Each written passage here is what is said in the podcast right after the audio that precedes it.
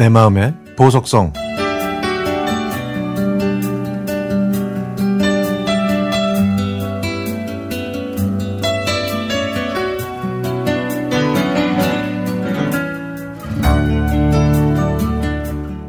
제 형제는 일남 육녀인데요.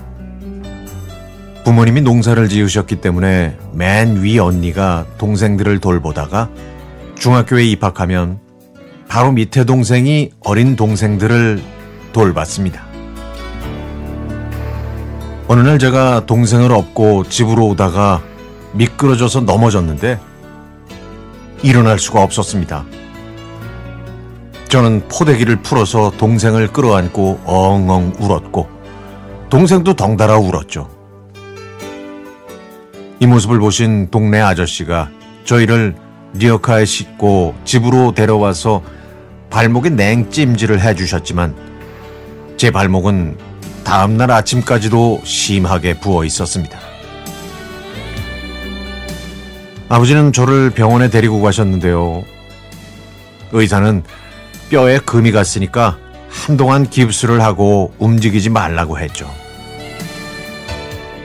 저를 업고 집으로 오신 아버지는 한 달 동안 학교에 가지 말라고 하시면서 교장 선생님을 잘 알고 있으니 사정을 얘기해서 결석 처리가 안 되게 하겠다고 약속해 주셨습니다. 아, 왜냐하면 저도 언니들처럼 초등학교 육 년 개근상을 받고 싶었거든요. 다리를 다쳐서 집에 있는 동안 저는 별별 상상을 다 했습니다. 그리고 언젠가는 저 멀리 보이는 한라산 꼭대기에 올라가겠다는 다짐도 했죠. 드디어 깁스를 푸는 날, 의사는 저에게 걷기 운동을 열심히 해서 다리 근육을 튼튼하게 하라고 했습니다. 그래서 저는 그날부터 걷기에 온 힘을 쏟아부었죠. 중학생이 된 다음부터는 버스를 안 타고 매일 칠십 분 동안 걸어서 학교에 갔습니다. 중이 여름방학 때 담임선생님께서는 옆반과 함께 당일치기로 한라산 등반을 하기로 했다고 하시면서 지원자를 모집하셨죠. 그렇게 모인 열여섯 명의 원정대는 천구백칠십 년 여름 한라산 백록담으로 향했습니다. 네 시간 정도 걸었을까요? 저희들이 정상에 도착하자 드디어 제 두 다리로 한라산에 올랐다는 기쁨에 눈물이 앞을 가리더군요. 눈물을 닦고 그림에서만 보던 한라산 백동, 백록담 물을 봤지만 사진과는 달리 쪽빛색이 아니라 누런 빛이더라고요. 뭐 약간 실망하긴 했지만 그래도 튼튼해진 제 다리로 우리나라에서 제일 높은 곳을 밟은 그 순간만큼은 절대 잊을 수 없습니다.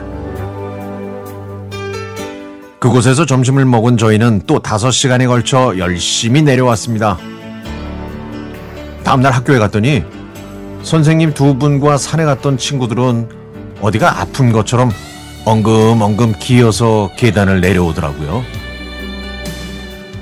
저를 본 친구들과 선생님은 저에게 괜찮냐고 물어봤고 저는 멀쩡하다고 했지만 아무도 제 말을 믿지 않았습니다. 저는 선생님과 친구들이 왜 저러는지 도저히 이해할 수가 없었죠. 그리고 여느 때처럼 씩씩하게 걸어서 집으로 돌아왔습니다. 그런데요, 아니, 집에 와서 곰곰이 생각해보니까 저만 멀쩡했던 이유는 그 먼 거리를 매일 걸어다녀서 무쇠처럼 단단해진 제 다리 덕분이었네요.